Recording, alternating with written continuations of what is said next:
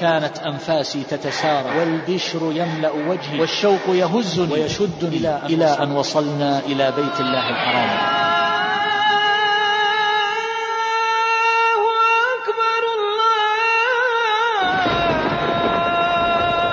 بسم الله الرحمن الرحيم. لما رأيت الكعبة. سجدت شكرا لله. وأخذت أبكي من شدة الرهبة. إلى قاصد البيت الحرام. كم من نفوس قد تقطعت. كم من قوافل قد شردت. كم من أناس كانوا يتمنون رؤيته. كم كم.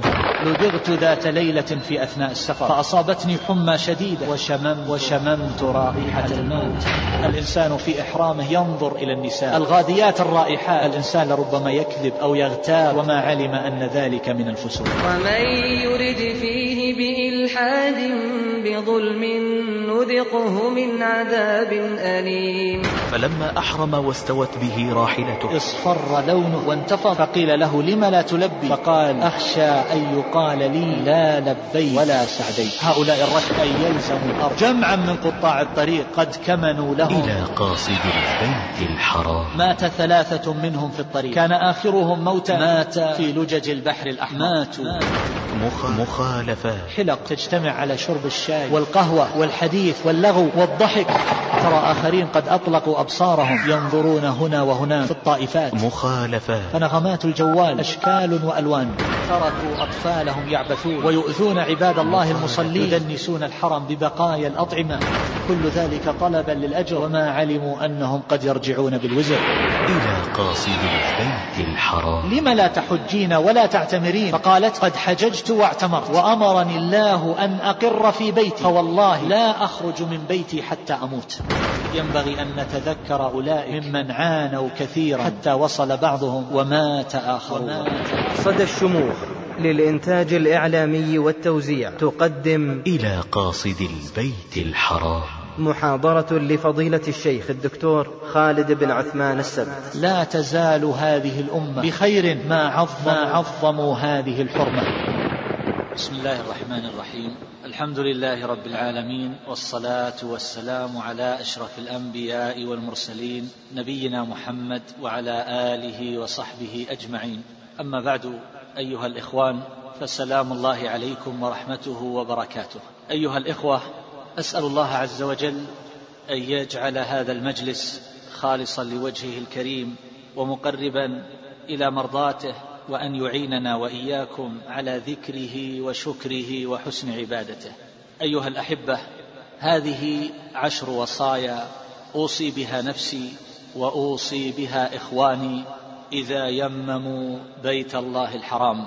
وصايا للمعتمرين أولها أن يذكر العبد نعمة الله عز وجل عليه حيث أنهض همته وقوى عزيمته فتوجه إلى بيته الحرام ملبيا نداء الله عز وجل ونداء خليله حيث أمره الله تبارك وتعالى أن يؤذن في الناس بالحج. فكل من قصد تلك البقاع يريد النسك الأكبر أو يريد النسك الأصغر. فهو ملب لدعوة إبراهيم صلى الله عليه وسلم. إن الكثيرين أيها الأحبة لم يرفعوا لهذه الدعوة رأسا ولم يكن ذلك من اهتماماتهم. لقد رأينا رجالا جاوزوا الثمانين وما حج وما اعتمر مع قدرته على ذلك بل لربما لم يرفع لذلك رأسا ولم يحدث به نفسه. والله عز وجل غني حميد غني عن العالمين ونحن الفقراء المحتاجون إليه غاية الاحتياج. فأقول أيها الإخوان هذه نعمة تحتاج إلى ذكر وتحتاج إلى شكر والنعم إذا ذكرها العبد بقلبه مستحضرا وذكرها بلسانه لاهجا شاكرا وذكرها بجوارحه بالقيام بوظائف العبودية فإن ذلك مؤذن بثبوتها وبقائها وحفظها على العبد. ولذلك يقول الله عز وجل يا بني إسرائيل اذكروا نعمتي التي أنعمت عليكم. ويقول لهذه الأمة يا أيها الذين آمنوا اذكروا نعمة الله عليكم إذ جاءتكم جنود فأرسلنا عليهم ريحا وجنودا لم تروها. فذكر النعم أيها الإخوان بهذه الأمور الثلاثة بالقلب واللسان والجوارح أمر يحبه الله عز وجل ويدعو إليه فمن توجه عزمه إلى تلك البقاع فينبغي أن يستحضر إنعام الله وإفضاله عليه أن وفقه فتحركت نفسه وتاقت إلى بيت الله الحرام. الذي تهفو إليه نفوس المؤمنين فالله عز وجل جعله مثابة للناس. فكلما فارقوه تاقت نفوسهم إليه وعاودهم الحنين مرة بعد مرة. فلا يسأمون من كثرة الترداد عليه ومن الطواف بذلك البيت العتيق. هذا شيء جعله الله عز وجل في قلوب أهل الإيمان. ثم ينبغي أيضا أن يذكر العبد نعمة الله عز وجل عليه ان بلغه بيته الحرام وقد تقطع دونه أقوام وأقوام. إن الكثيرين أيها الأحبة ماتوا دون أن يصلوا إلى هذه الغاية. كم من نفوس قد تقطعت؟ كم من قوافل قد شردت؟ كم من أناس كانوا يتمنون رؤيته وأنفقوا في ذلك كل مستطاع ومع ذلك انقطعوا دونه. وأخبار الكثيرين منهم مسطورة محفوظة. منهم من وصل ولكن بشق الأنفس. ومنهم من لم يصل. وكثيرون الله هو الذي يعلمهم وحده. لقد دونت أخبار بعض هؤلاء أيها الأحبة وأخبارهم في ذلك كثيرة. فمن ذلك خبر شيخ منهم قبل نحو خمسين سنة. وهو رجل معروف في البلاد الإفريقية الغربية وهو الشيخ عثمان دابو من بلاد جامبيا في أقصى الغرب الإفريقي. تحدث مع بعض أصحابه عن حج بيت الله الحرام وكيف أن الله عز وجل قد عافاهم ثم هم لا يجيبون دعوة إبراهيم صلى الله عليه وسلم. فخرج مع أربعة من صحبه يمشون على الأقدام لا يركبون إلا في فترات يسيرة متقطعة على بعض الدواب حتى وصلوا إلى البحر الأحمر ثم ركبوا سفينة إلى ميناء جدة. استمرت رحلتهم أيها الأحبة مدة تقرب من السنتين في الطريق إلى مكة دون العودة ينزلون أحيانا في بعض المدن. يتكسبون ويتروحون ويتزودون لنفقات رحلتهم ثم يواصلون المسير. خرج هؤلاء من دورهم ليس معهم من القوت إلا ما يكفيهم لمدة أسبوع واحد وأصابهم في طريقهم من المشقات والضيق والكروب ما الله به عليم كما يحدث عن نفسه. فكم من ليلة باتوا فيها على الجوع حتى كادوا يهلكون. وكم من ليلة طاردتهم فيها السباع وفارقهم لذيذ المنام. وكم من ليلة أحاط بهم الخوف من كل مكان. فقطاع الطرق يعرضون للمسافرين في كل واد ومحل. يقول لدغت ذات ليلة في أثناء السفر فأصابتني حمى شديدة وألم عظيم. أقعدني وأسهرني وشممت رائحة الموت تسري في عروقي. فكان أصحابي يذهبون للعمل وكنت أمكث تحت ظل شجرة إلى أن يأتوا في آخر النهار. يقول فكان الشيطان يوسوس في صدري. أما كان الأولى أن تبقى في أرضك؟ لماذا تتكلف هذا العناء؟ والله لم يفرض عليك هذا الحج. يقول فثقلت نفسي. وكدت أن أضعف. فلما جاء أصحابي نظر أحدهم إلى وجهي وسألني عن حالي فالتفت عنه ومسحت دمعة غلبتني فكأنه أحس ما بي فقال قم فتوضأ وصل ركعتين. يقول فقمت فشرح الله صدري وقوى قلبي. أيها الأحبة مات ثلاثة منهم في الطريق. كان آخرهم موتا مات في لجج البحر الأحمر. يقول الشيخ لما مات صاحبنا الثالث نزلني هم شديد وغم عظيم وخشيت أن أموت قبل أن أنعم بالوصول إلى المسجد الحرام فكنت أحسب الأيام والساعات على أحر من الجمر. فلما وصلنا إلى جدة مرضت مرضا شديدا وخشيت أن أموت قبل أن أصل إلى مكة. فأوصيت أصحابي أنني إذا مت أن يكفنوني في إحرامي. ويقربوني قدر الطاقة إلى مكة. لعل الله أن يضاعف لي الأجر وأن يتقبلني في الصالحين. يقول بقينا في جدة أياما. ثم واصلنا الطريق إلى مكة. كانت أنفاسي تتسارع والبشر يملأ وجهي والشوق يهزني ويشدني إلى أن وصلنا إلى بيت الله الحرام. ثم سكت وهو يحدث صاحبه ويحكي له ما جرى وجعل يكفكف دموعه ثم أقسم أنه لم ير لذة في حياته كتلك اللذة التي عمرت قلبه لما رأى الكعبة المشرفة. يقول لما رأيت الكعبة سجدت شكرا لله وأخذت أبكي من شدة الرهبة والهيبة كما يبكي الأطفال. هذه صوره من صور المعاناة وقد كتب كثيرون اقرأوا إن شئتم ما كتبه الشيخ محمد الأمين الشنقيطي رحمه الله في رحلته إلى حج بيت الله الحرام. فهي رحلة بديعة مليئة بالفوائد والعبر.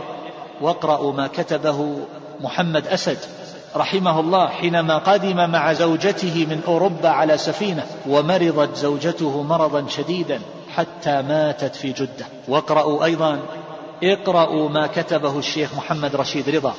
حيث صور حاله وما كان ينتابه من ألوان المشاعر والمخاوف وهو في طريقه من جدة إلى مكة على طريق غير معبد. مع أنها مسافة يسيرة وهو رجل كبير معروف يستقبل ومع ذلك كان يجد هذه المشقات والمخاوف في طريقه من جدة إلى مكة. وقد صور بعضهم ما كان ينتابهم في طريقهم إذا وصلوا إلى جزيرة العرب.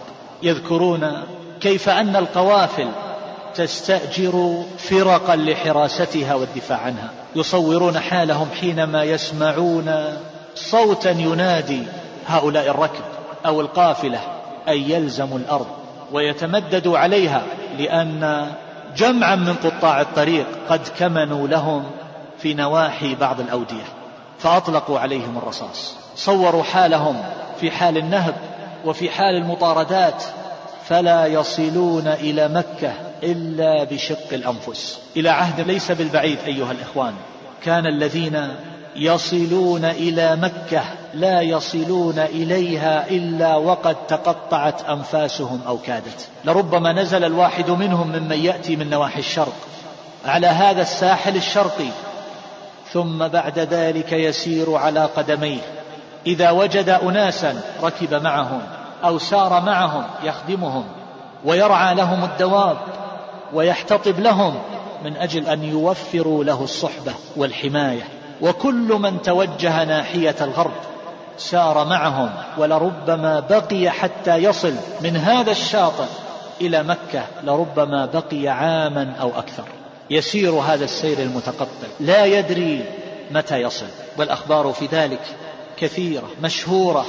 يمكن لمن أراد أن يطالعها واليوم قد تسهل ذلك لنا جميعا. صار الواحد منا أيها الأحبة يلبس إحرامه وهو في المطار بل هو في بيته ثم ما يلبث أن يصل إلى مطلوبه تصل به الطائرة في مدة وجيزة وهو يقرأ صحيفة ويحتسي كوبا من القهوة ثم ما يلبث أن يصل. أليست هذه نعمة عظيمة أيها الإخوان؟ تحتاج إلى شكر. فإذا حصل لنا مثل ذلك. ينبغي أن نتذكر أولئك ممن عانوا كثيرا حتى وصل بعضهم ومات آخرون. لما تيسر للناس ما أنعم الله عز وجل عليهم به من ألوان النعم وما يسر الله عز وجل عليهم من هذه المراكب السريعة المريحة وما أفاض الله عز وجل على عباده من المال. فصار الناس بعد ذلك يتكاثرون يتكاثرون يذهبون جماعات وأفراد إلى بيت الله الحرام بعدما كان لا يصل إليه إلا القليل منهم. فصار ذلك ظاهرة شائعة يشاهدها كل أحد. فهذا من فضل الله عز وجل علينا وعلى الناس فينبغي أن نذكر هذه النعمة. إلى عهد قريب أيها الإخوان يحدثني رجل حي يرزق. يقول وقفنا في المسجد الحرام عند بدء القيام. يقول فعددت من وقف. مع الإمام يقول لم نجاوز ثمانية عشر رجلا في صلاة القيام قبل أكثر من خمسين سنة. يقول لم نجاوز ثمانية عشر رجلا يعني عند التكبيرة الأولى. فانظر إلى هذه الحال في مثل هذه الأيام. إلى عهد قريب قبل سنوات ليست بالبعيدة. كان المسجد النبوي في القيام لا يمتلئ المبنى القديم. المبنى القديم لا يمتلئ. وانظر الآن. الناس يصلون في الساحات. فالله عز وجل قد أفاض نعمه على الناس. فصار الوصول سهلا. أضف إلى ذلك ما حصل للناس من الوعي ومراجعة دينهم. فصاروا يقبلون على طاعة الله عز وجل. ويتوافدون إلى بيته. ويتكاثرون هناك. لكن هذا الأمر يحتاج صاحبه إلى تذكير يحتاج إلى تبصير. ولذلك أقول في الوصية الثانية من هذه الوصايا أن نتذكر جيدا الهدف من تلك الرحلة أن نتذكر ذلك في أنفسنا وأن نذكر من معنا ممن يصحبنا أن نذكرهم بالهدف. إنه سفر طاعة وليس بنزهة ولا فرجة ولا تجارة إنما هو تقرب إلى المالك المعبود جل جلاله. تأمل حينما تتجرد من ملابسك. إنه أمر على خلاف المعهود. يذكرك بحال قد تغيرت ويذكرك بتجردك من حظوظك وبتجردك من دنياك. فينبغي ألا نصحب حظوظ النفوس وتعلقاتها الدنيوية في مثل هذه الرحلة.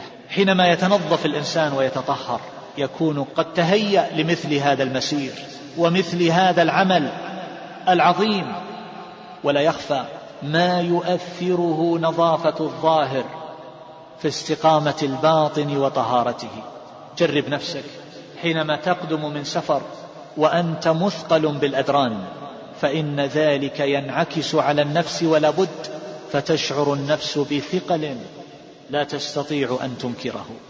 وقد جرب في السجون الأمريكية أنهم أمروا السجناء بأن يغتسلوا كل يوم وألبسوهم ثيابا بيضا في غاية النصاعة والنظافة فوجدوا أن ذلك يؤثر في سلوكهم إيجابا. فالإنسان حينما يتنظف ويتطهر ويلبس رداء الإحرام الأبيض فإن ذلك يؤثر في نفسه ولا بد. وهذا الإحرام هو عبارة عن قطعتين من القماش أشبه ما يكون بالكفن فيذكره ذلك بالرحلة التي يرتحل فيها من هذه الدنيا إلى عالم الآخرة. ويتأمل العبد حاله حينما يكشف رأسه فإن ذلك إعلان وإعلام منه بالذل لله رب العالمين. فلا يتعالى ولا يترفع ولا يشعر بفوقية على أحد من الناس وهو منهي في هذه الحال عن الرفث والفسوق والجدال في الحج. فلا تمتد عينه للحرام ولا يده للحرام ولا تمشي رجله إلى الحرام فهو في غاية السلم والمسالمة. لا يصل أذاه إلى أحد لا يتعدى على أحد لا يجادل لينتصر على مجادله. أو يتفوق على أقرانه فالنفوس قد تركت حظوظها خلف ظهره. لا جدال ولا فسوق ولا رفث ونحن نتساهل في ذلك كثيرا. الإنسان في إحرامه ينظر إلى النساء. الغاديات الرائحات وما علم أن ذلك من الفسوق. الإنسان لربما يكذب أو يغتاب أو يتندر بالناس وما علم أن ذلك من الفسوق. أتتخذنا هزوا؟ قال أعوذ بالله أن أكون من الجاهلين. فالذي يستهزئ بالناس يكون من الجاهلين. وقد ذهب الإمام الأوزاعي رحمه الله إلى أن من سب أو شتم فإن عليه فدية. فهذا قول وإن كان مرجوحا لكنه بلغ الأمر ببعض الأئمة أن أوجب عليه الفدية في مثل هذه الحال. إذا تفكر الإنسان فيما عهده واعتاده مما يمنع منه في حال الإحرام من الطيب وما يفصل على البدن مما يقال له المخيط ومن قص الأظفار والشعر وما إلى ذلك فإن هذا كله إذعان منه واستسلام لله تبارك وتعالى. ينضبط معه غاية الانضباط فهو عبد ذليل لربه ومولاه.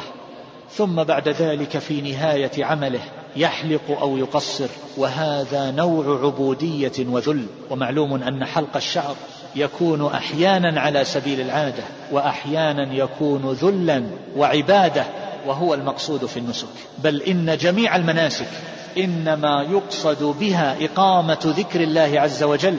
كما جاء عن عائشة رضي الله تعالى عنها إنما جعل الطواف بالبيت وبين الصفا والمروة ورمي الجمار لإقامة ذكر الله تعالى. فليس ذلك من الأمور التي نفعلها على سبيل العادة وليس ذلك من سفر الترويح والنقاهة وإنما هو شيء نقيم به العبودية لربنا ومالكنا ومعبودنا جل جلاله.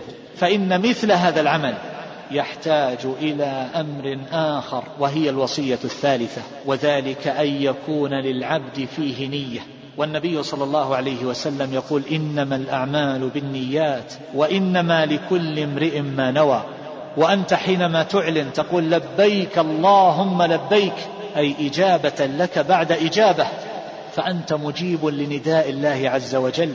ولست ملبيا دعوة أحد سوى الله تبارك وتعالى. ولست ملبيا لحظوظ النفس. ولست متكثرا بهذا العمل عند الناس. فتكون مرائيا أو مسمعا تحج أو تعتمر ليقال قد حج ثلاثين حجة أو أربعين عمرة أو خمسين عمرة أو نحو ذلك. إنما خلق الله عز وجل الموت والحياة ليبلونا أينا أحسن عملا وذلك يعني أخلصه وأصوبه. يقول ابن عيينة رحمه الله حج علي بن الحسين فلما أحرم واستوت به راحلته اصفر لونه وانتفض ووقعت عليه الرعدة صار يرتجف ولم يستطع أن يلبي. فقيل له لم لا تلبي؟ فقال أخشى أن يقال لي لا لبيك ولا سعديك. فهل استشعرنا هذا المعنى أيها الأخوان؟ لماذا نتوجه إلى بيت الله؟ هل نفعل ذلك محاكاة للآخرين أو تكثرا؟ أو أننا نفعل ذلك عبودية وتقربا إلى الله تبارك وتعالى فهذا يحتاج إلى إخلاص. وإخبات وإخفاء للعمل يحتاج إلى قصد صحيح من أجل أن يؤجر الإنسان عليه. ولا يكفي ذلك بل لا بد من أمر آخر وهي الوصية الرابعة وهو المتابعة للنبي صلى الله عليه وسلم. فمن كان يرجو لقاء ربه فليعمل عملا صالحا ولا يشرك بعبادة ربه أحدا. يحتاج الإنسان إلى إخلاص ويحتاج إلى عمل صحيح. يتابع فيه رسول الله صلى الله عليه وسلم. ولذلك فإننا بحاجة إلى التفقه في أحكام العمرة وفي أحكام الحج. أما أن يذهب الإنسان هكذا على وجهه دون أن يعرف أحكام ذلك فإنه قد يرجع صفر اليدين. وكم من إنسان قد ارتكب بعض ما يبطل حجه أو عمرته ثم رجع ولم يكتشف ذلك إلا بعد عشرات السنين. رأيت من ذهب وحج ولم يطف طواف الإفاضة ورجع إلى هنا. فلما قيل له ذلك قال أقمنا على جبل في منى حتى رجعنا. فقيل له ترجع وتطوف طواف الإفاضة. فأبى وهي حجته. ما حج قبلها؟ هي فرضه. هكذا يفتك الجهل أيها الإخوان. وكم من امرأة قد تزوجت وهي لم تطف أو طافت وهي حائض. ثم بعد ذلك عقد عليها وهي لا زالت في حال الإحرام وعندها كثير من الأولاد. بعد هذا الزواج وهو زواج فاسد عقد باطل لا يصح لأنه تزوجها وهي محرمة. ولذلك نجد الكثيرين يقعون في كثير من الأخطاء التي تتكرر كثيرا فهي شائعة. تجد المرأة إذا مرت بالميقات وهي حائض لا تحرم مع أنها تريد النسك. تجد من يلتزم الاطباع من أول عمرته إلى آخرها. وترى بعض النساء يخصصن لونا للإحرام كالأخضر أو الأسود تقربا إلى الله وتعبدا. تجد من يلتزم أدعية مخصوصة في كل شوط مع أن هذا أمر ما تعبدنا الله عز وجل به. ونجد آخرين يتجشمون ويتقصدون العمرة في ليلة سبع وعشرين من رمضان ويحصل لهم من ألوان المشقات ويحصل لمن معهم من النساء يجرجرون النساء. بين تلك الجموع وفي ذلك الزحام تلتصق بالرجال التصاقا محكما. كل ذلك طلبا للأجر وما علموا أنهم قد يرجعون بالوزر.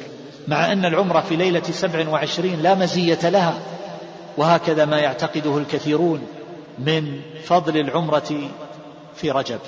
وهكذا أيضا ما يفعله كثير منهم مما قد لا يجزيه في النسك. من أخذ طرف من الشعر يسير مما يفعله الرجال يأخذون من هنا شيئا يسيرا ومن الطرف الآخر شيئا يسيرا ويظنون أن ذلك يجزيهم وقد لا يجزيهم. ووصية خامسة أيها الأحبة وهو أن سفر الطاعة يثاب الإنسان فيه على كل بذل يبذله. فنحن بحاجة إلى احتساب النفقات والأتعاب. والقاعدة أن الوسائل لها أحكام المقاصد وكذا الزوائد. والله عز وجل يقول ذلك بأنهم لا يصيبهم ظمأ ولا نصب ولا مخمصة في سبيل الله ولا يطؤون موطئا يغيظ الكفار ولا ينالون من عدو نيلا إلا كتب لهم به عمل صالح إن الله لا يضيع أجر المحسنين ولا ينفقون نفقة صغيرة ولا كبيرة ولا يقطعون واديا إلا كتب لهم ليجزيهم الله أحسن ما كانوا يعملون. هذا في المجاهدين. تكتب خطواتهم وتكتب نفقاتهم في الطريق. فلا يقطعون واديا أو يسيرون مسيرا إلا كتب لهم. والله عز وجل يقول إنا نحن نحيي الموتى ونكتب ما قدموا وآثارهم. فعلى أحد الوجهين المشهورين في التفسير أن الآثار المكتوبة هي الخطى التي يخطوها الإنسان إلى المساجد والطاعات وألوان القربات والقرآن يعبر به بالألفاظ القليلة الدالة على المعاني الكثيرة. فهذه الآثار تشمل هذا وتشمل ما يتركه الإنسان بعد موته من علم ينتفع به إلى غير ذلك مما يتركه الإنسان فيجده الناس بعد موته. وقد قال النبي صلى الله عليه وسلم من سلك طريقا يلتمس فيه علما سهل الله له به طريقا إلى الجنة. وجاء في الحديث الآخر صلاة الرجل في الجماعة تضعف على صلاته في بيته وفي سوقه خمسا وعشرين ضعفا. وذلك أنه إذا توضأ فأحسن الوضوء. ثم خرج إلى المسجد لا يخرجه إلا الصلاة. لم يخط خطوة إلا رفعت له بها درجة وحط عنه بها خطيئة. وهكذا الزوائد. الزوائد بمعنى ما يكون من أثر هذا العمل مما يحصل له من مرض بعده وما يحصل له أيضا في طريقه في رجعته من نفقات وخطى يخطوها فإن ذلك يكتب له جميعا. يدل على ذلك حديث أبي بن كعب رضي الله تعالى عنه في صحيح مسلم في الرجل الأنصاري الذي كان بيته بعيدا عن المسجد وكانت لا تخطئه صلاة. فقيل له لو اشتريت حمارا لتركبه في الظلماء وفي الرمضاء قال ما يسرني أن منزلي إلى جنب المسجد. إني أريد أن يكتب لي ممشاي إلى المسجد ورجوعي إذا رجعت إلى أهلي. فقال رسول الله صلى الله عليه وسلم قد جمع الله لك ذلك كله. يكتب له طريقه تكتب له الخطى حينما يذهب إلى المسجد. ويكتب له ذلك أيضا في عودته من المسجد. ويدل على ذلك أيضا حديث عبد الله بن عمرو عن النبي صلى الله عليه وسلم أنه قال قفلة كغزوة أي أنه يكتب للغازي ما يحصل له من خطى ونفقات وهو في الطريق. فما يصيب الإنسان أيها الأحبة بعد نسكه من مرض أو ما يحصل له من حادث أو غير ذلك من نفقات أو أتعاب فكل ذلك يؤجر الإنسان عليه. ولذلك لا ينبغي للإنسان أن يستخسر نفقة ينفقها في هذا السبيل. فإن ذلك يخلفه الله عز وجل على العبد لا يضيع. هي مخلوفة محفوظة يجدها الإنسان في ميزان حسناته. الله عز وجل أخبرنا عن المنافقين أنهم يتخذون ما ينفقون مغرما. ومن الأعراب من يتخذ ما ينفق مغرما يشعر أن ذلك من الغرم وأنه فوت وخسارة كأنه يقطع من قلبه. أما المؤمن فإنه ينفق هذه النفقات من قيمة التذاكر أو المساكن التي يسكنها إلى غير ذلك من الأمور وهو يستشعر أن هذا محل صحيح صالح لمثل هذه النفقات. ليست الخسارة في هذا الخسارة حينما تنفق الأموال في أمور تافهة أو في معصية الله عز وجل أو في السرف والتبذير ومضاهاة الآخرين بعرض الدنيا. فينبغي للإنسان أن يتذكر ذلك جيدا وأن يحتسب عند الله عز وجل هذه النفقات. فإذا وصل الإنسان إلى تلك المحال والبقاع الشريفة فينبغي أن يحفظ كل لحظة من وقته وأن يستغل ذلك في طاعة الله عز وجل. فلا يفرط ولا يضيع الصلاة في المسجد الحرام كما أخبرنا النبي صلى الله عليه وسلم عن مئة ألف صلاة. أتدرون كم تبلغ؟ تبلغ عشرين ألفا من الأيام. وهذه المدة تزيد على خمس وخمسين سنة. صلاة واحدة. كم عمر الإنسان؟ لو بدأ الإنسان يصلي من السابعة فإذا استمر على ذلك خمسا وخمسين سنة فإنه يكون عمره اثنتين وستين سنة. وهذا متوسط أعمار الناس. النبي صلى الله عليه وسلم أخبر أن الأعمار في بحر الستين ما بين الستين والسبعين. أعذر الله إلى رجل أمهله حتى بلغ ستين سنة. فتصور صلاة واحدة تعدل ذلك جميعا. فكم نفرط وكم نضيع وكم يلحقنا من الغفلة التي تقعدنا عن مثل هذه المطالب العلية.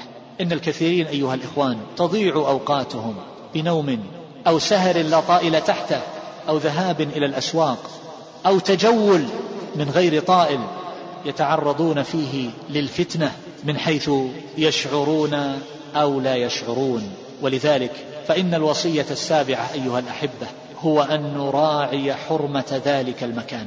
الله عز وجل قد أقسم والقسم لا يكون إلا بمعظم كما هي القاعدة. وهذا البلد الأمين. لا أقسم بهذا البلد أي أقسم بهذا البلد على أحد الأقوال المشهورة في تفسيرها. إن أول بيت وضع للناس للذي ببكة مباركا وهدى للعالمين. وقال ومن يرد فيه بإلحاد بظلم نذقه من عذاب أليم. فذكر الإرادة.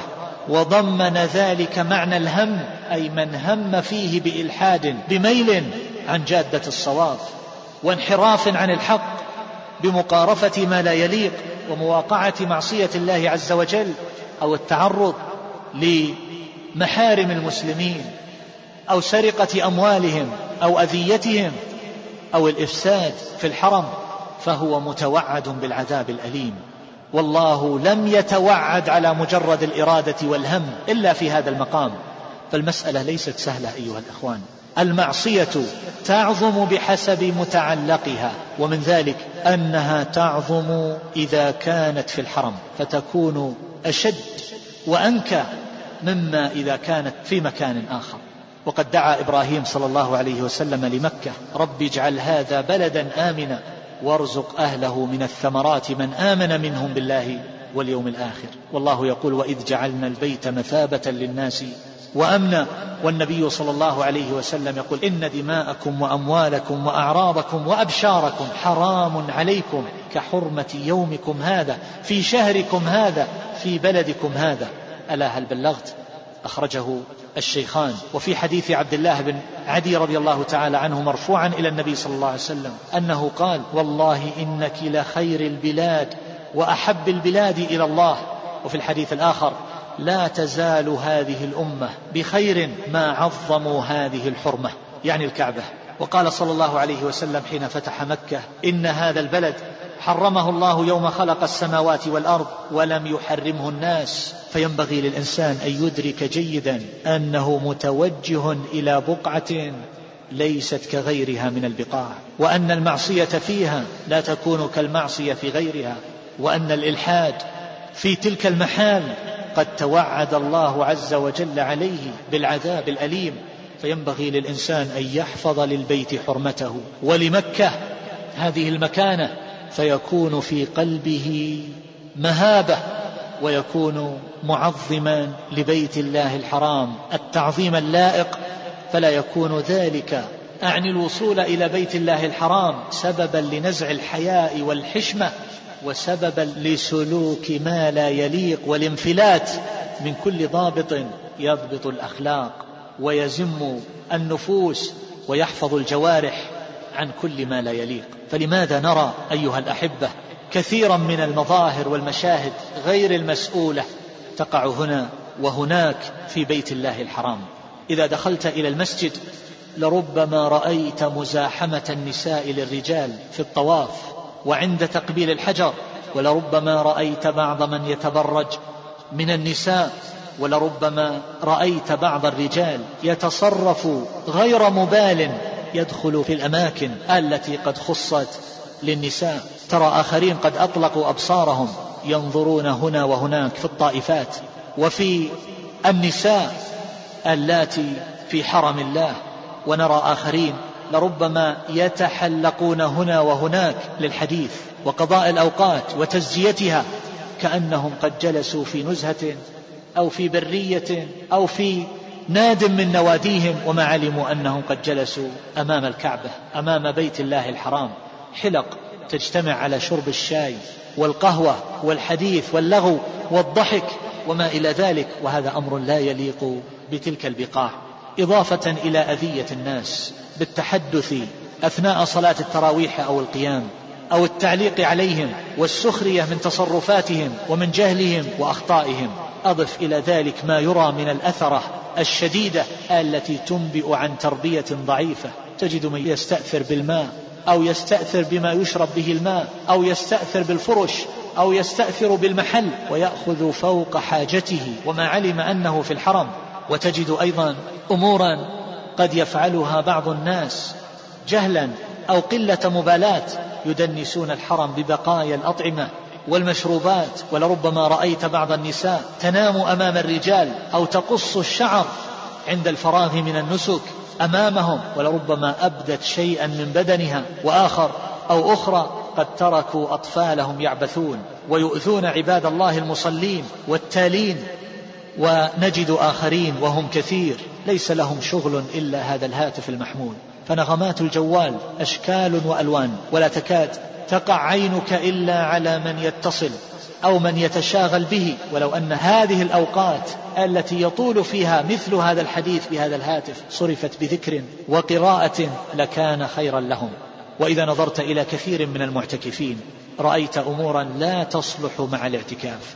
من جدال ومن كثرة للنوم أو الأكل حتى إن الإنسان أحيانا ليخيل إليه حينما يرى بعضهم أنه لا يستيقظ إلا لنوم أو لأكل أو نحو ذلك. فهو إما نائم وإما يأكل وهكذا ما يحصل من التجاوز والتعدي. فهذا ينام في فراش هذا ولا يبالي وتجد خلطة زائدة وتجمعا لا يصلح للمعتكفين بحال من الأحوال. يعتكف عشرة وأكثر في مكان واحد ولا تجد هؤلاء إلا في غاية الانبساط والحديث والضحك والمؤانسة. والمقصود بالاعتكاف هو الخلوة والانقطاع من أجل أن يحصل للإنسان المعاني التي شرع من أجلها الاعتكاف. وهذه لا يمكن أن تحصل بهذه الخلطة الزائدة والمحادثة الكثيرة والجدال والضحك والمؤانسة وما إلى ذلك مما نراه.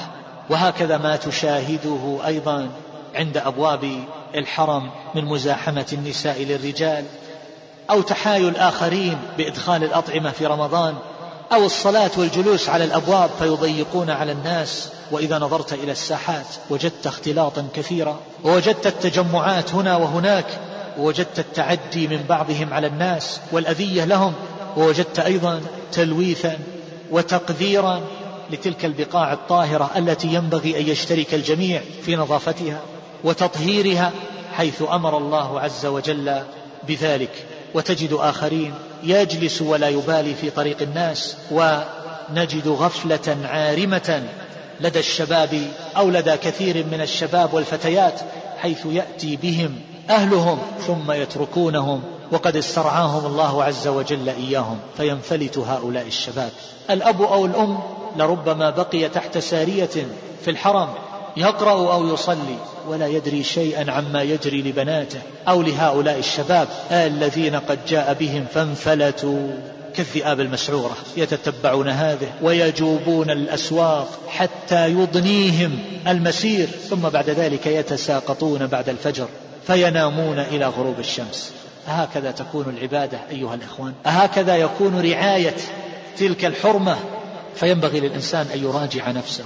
ومثل هؤلاء الذين لا تنهض نفوسهم للعبادة ينبغي للإنسان أن لا يأتي بهم معه وإنما يبقون في بيوتهم فذلك أحفظ لهم وأسلم وأسلم لغيرهم. ولذلك فإن الوصية الثامنة تتعلق بالمرأة وبأولياء المرأة.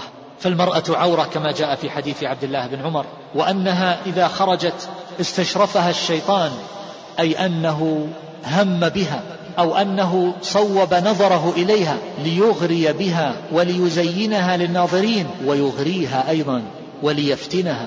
أو أنه استشرفها الشيطان أي تمنى أن تكون على شرف أي على مكان رفيع من أجل أن تراها العيون. أو أنه استشرفها الشيطان بمعنى أنه يزينها ويغري بها الرجال. كل ذلك قد قيل في معناه. يقول النبي صلى الله عليه وسلم وأنها لا تكون أقرب إلى الله منها في قعر بيتها. إذا كانت المرأة تريد التقرب إلى الله والعبادة مهما كانت متحجبة إذا خرجت فهي عورة وقد استشرفها الشيطان. مهما كانت متحجبة. وفي أثر عن ابن مسعود رضي الله عنه النساء عورة وإن المرأة لتخرج من بيتها وما بها بأس فيستشرفها الشيطان فيقول إنك لا تمرين بأحد إلا أعجبته وإن المرأة لتلبس ثيابها فيقال أين تريدين؟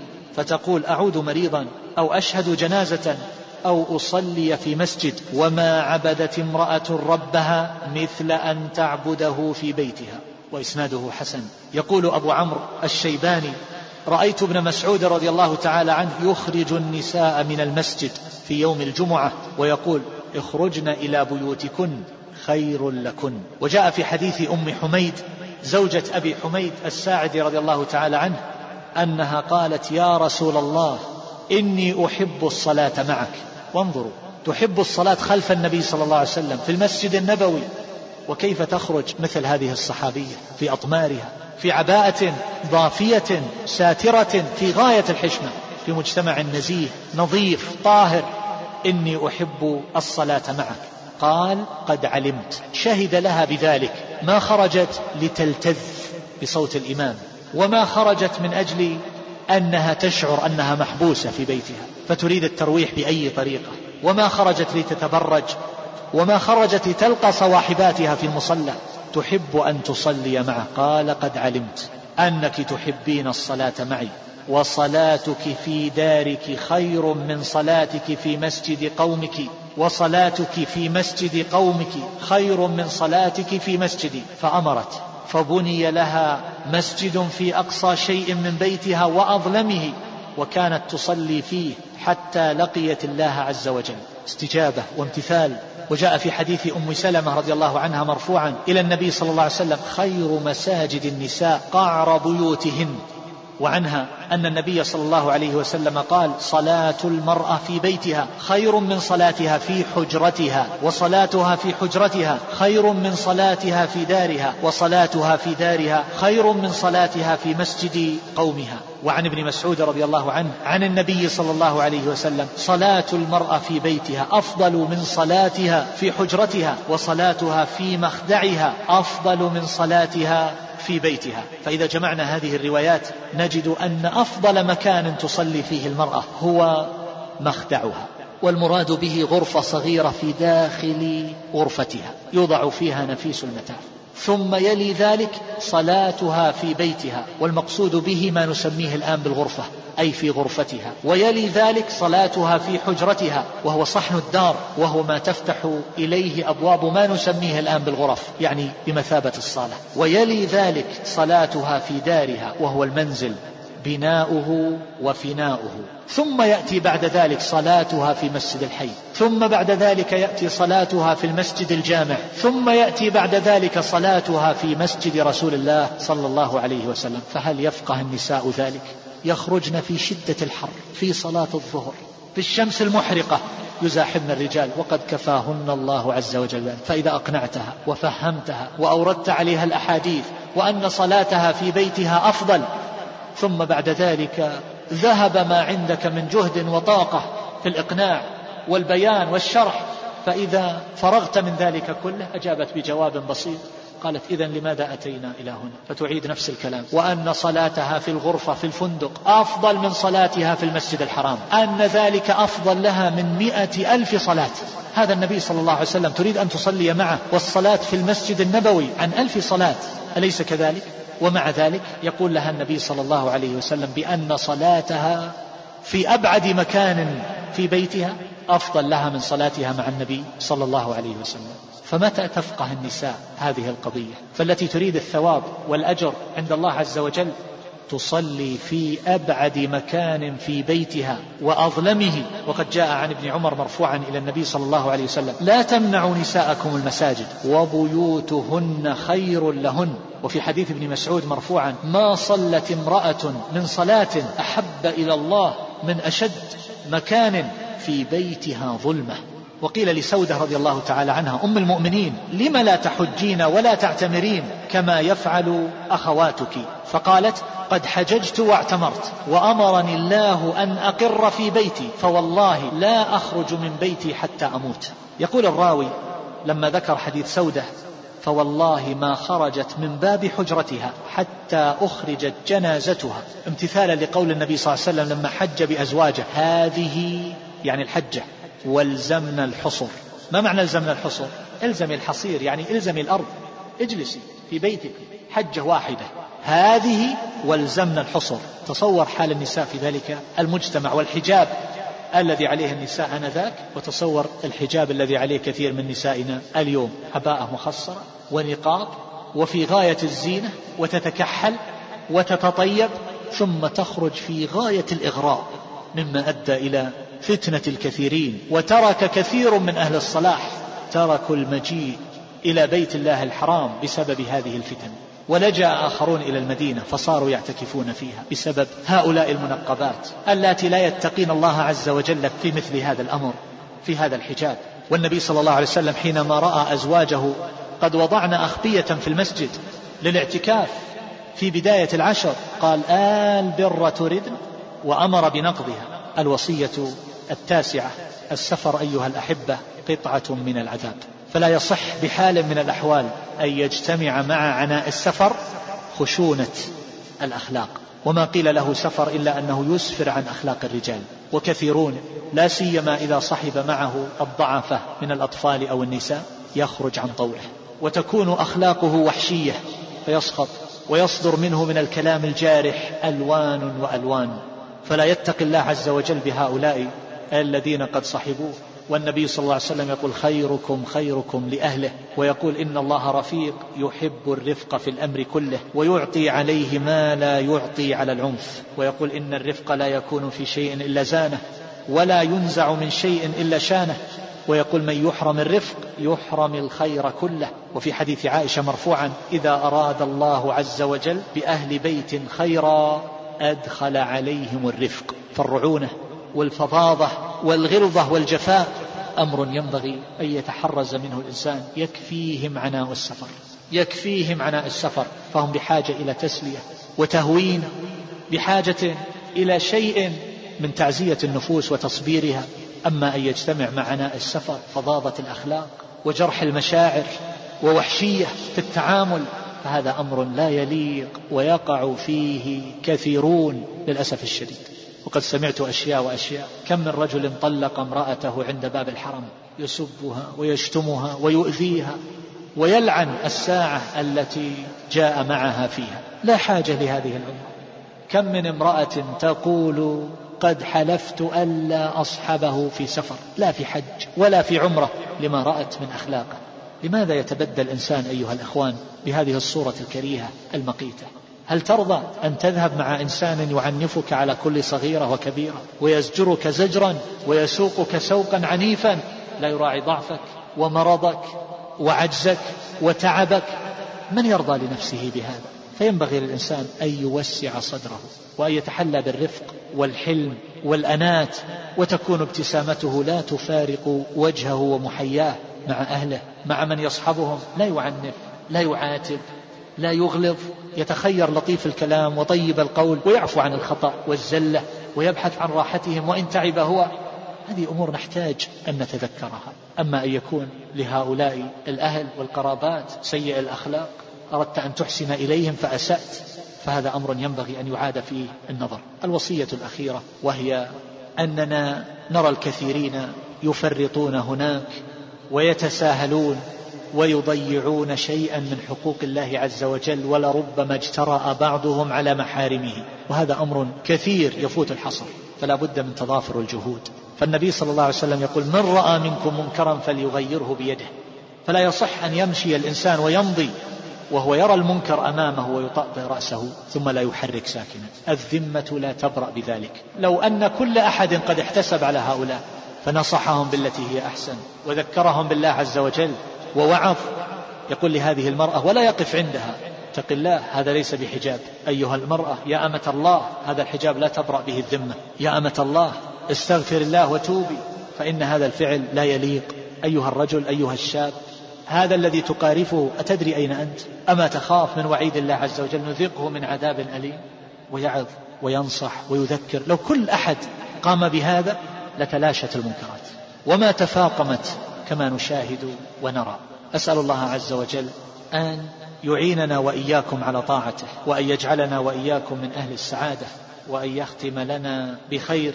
اللهم ارحم موتانا واشف مرضانا وعاف مبتلانا واجعل آخرتنا خيرا من دنيانا. وصلى الله على نبينا محمد وآله وسلم قريبا في الأسواق. بسم الله الرحمن الرحيم.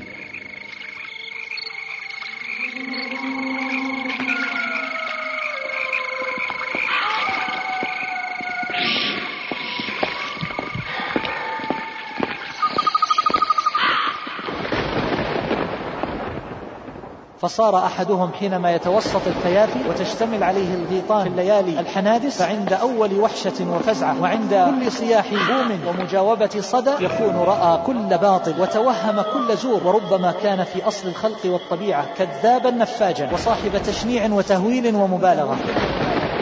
إلى من أسرته الأوهام. فإذا انطلق الغزال وانطلق في أثره الكلب فإن الغزال يسبقه ولكن الكلب يصيده إن الكلب يصيده.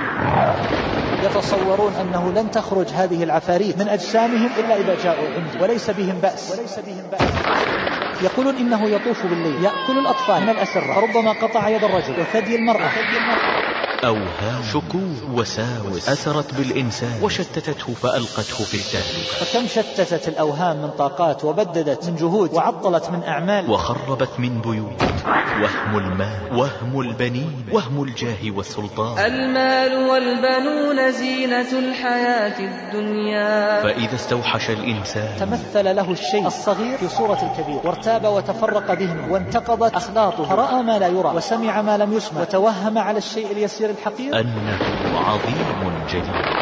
ثم يشير إلى الطبق بعصا في يده فيشتعل السكر نارا. ثم عاشت تعيسة وحيدة. ثم وجدت ميتة في شاليه في الأرجنتين. ثم دفنت في جزيرة أبيها. إلى من أسرته الأوهام. أوهام. ما يتوهمه الجاهل من أنه عالم ويتحول ربما إلى مفتي فيضل خلقا كثيرا. أوهام. وقالت اليهود والنصارى نحن أبناء الله وأحباؤه. إلى من أسرته الأوهام. ما زلت تحسب كل شيء بعدهم. خيلا تكر عليهم ورجالا فملك أكثر من مليون جنيه. وابتلي بسرطان الكبد. فأنفق المليون وزيادة. فقال له أنغمس في الماء مرارا كثيرا وأشك هل صح لي الغسل أم لا؟ فقال له ابن عقيل اذهب فقد, اذهب فقد سقطت عنك الصلاة. إلى من أسرته الأوهام. إنا نجد في أنفسنا ما يتعاظم أحدنا أن يتكلم به. قال وقد وجدتموه؟ قالوا نعم. فقال صلى الله عليه وآله وسلم. ذلك ذلك صريح الإيمان ذلك صريح الإيمان. إلى من حاد عن اليقين والصواب إلى من أسرته الوساوس والشكوك إلى من أسرته الأوهام. صدى الشموخ للإنتاج الإعلامي والتوزيع. تقدم إلى من أسرته الأوهام. محاضرة لفضيلة الشيخ الدكتور خالد بن عثمان السبع حاليا في التسجيلات الإسلامية. بسم الله الرحمن الرحيم. بنى الله, بنى الله للأخيار بيتا سماؤه هموم وأحزان وحيطانه الضر وأدخلهم فيه وأغلق بابه وقال لهم مفتاح بابكم الصبر. بابكم وبشر الصابرين. وصية وصيتي لكل محزون. فكان كسر الرجلين سببا لسلامته من أن يشارك في قتل الحسين. حسين عسى أن تكرهوا شيئا. وهو خير. وهو خير. لعل لعله خير. فبينما هو يتبع الصيد إذ خرج من حدود مملكته إلى أرض قوم يعبدون الأوثان. فلقيه بعضهم وما عرفوه فأخذوه ثم جاءوا به إلى صنمهم الكبير. فلما أضجعوه ووضعوا السكين إذا بأحدهم يصيح بهم وهو يقول لهم إن هذا لا يصلح للقربان. وصيتي لكل محزون المصائب, المصائب. لولا مصائب الدنيا لوردنا الآخرة مفاليس. المصائب. تطهير للذنوب. اختبار للعبد. رفع رفع مكانته. عثرت امرأة عابرة فانقطعت أصبعها فضحكت.